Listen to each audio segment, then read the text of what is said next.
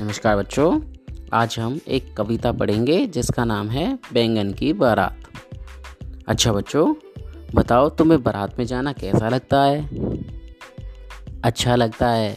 सभी कहेंगे कि अच्छा लगता है, क्योंकि मुझे भी बारात में जाना बहुत अच्छा लगता है और वहाँ पर मज़ेदार, स्वादिष्ट खाने को मिलता है। तो चलें, आज हम भी बैंगन की बारात में चलें। बैंगन जी की चली बारात, हुई लड्डुओं की बरसात।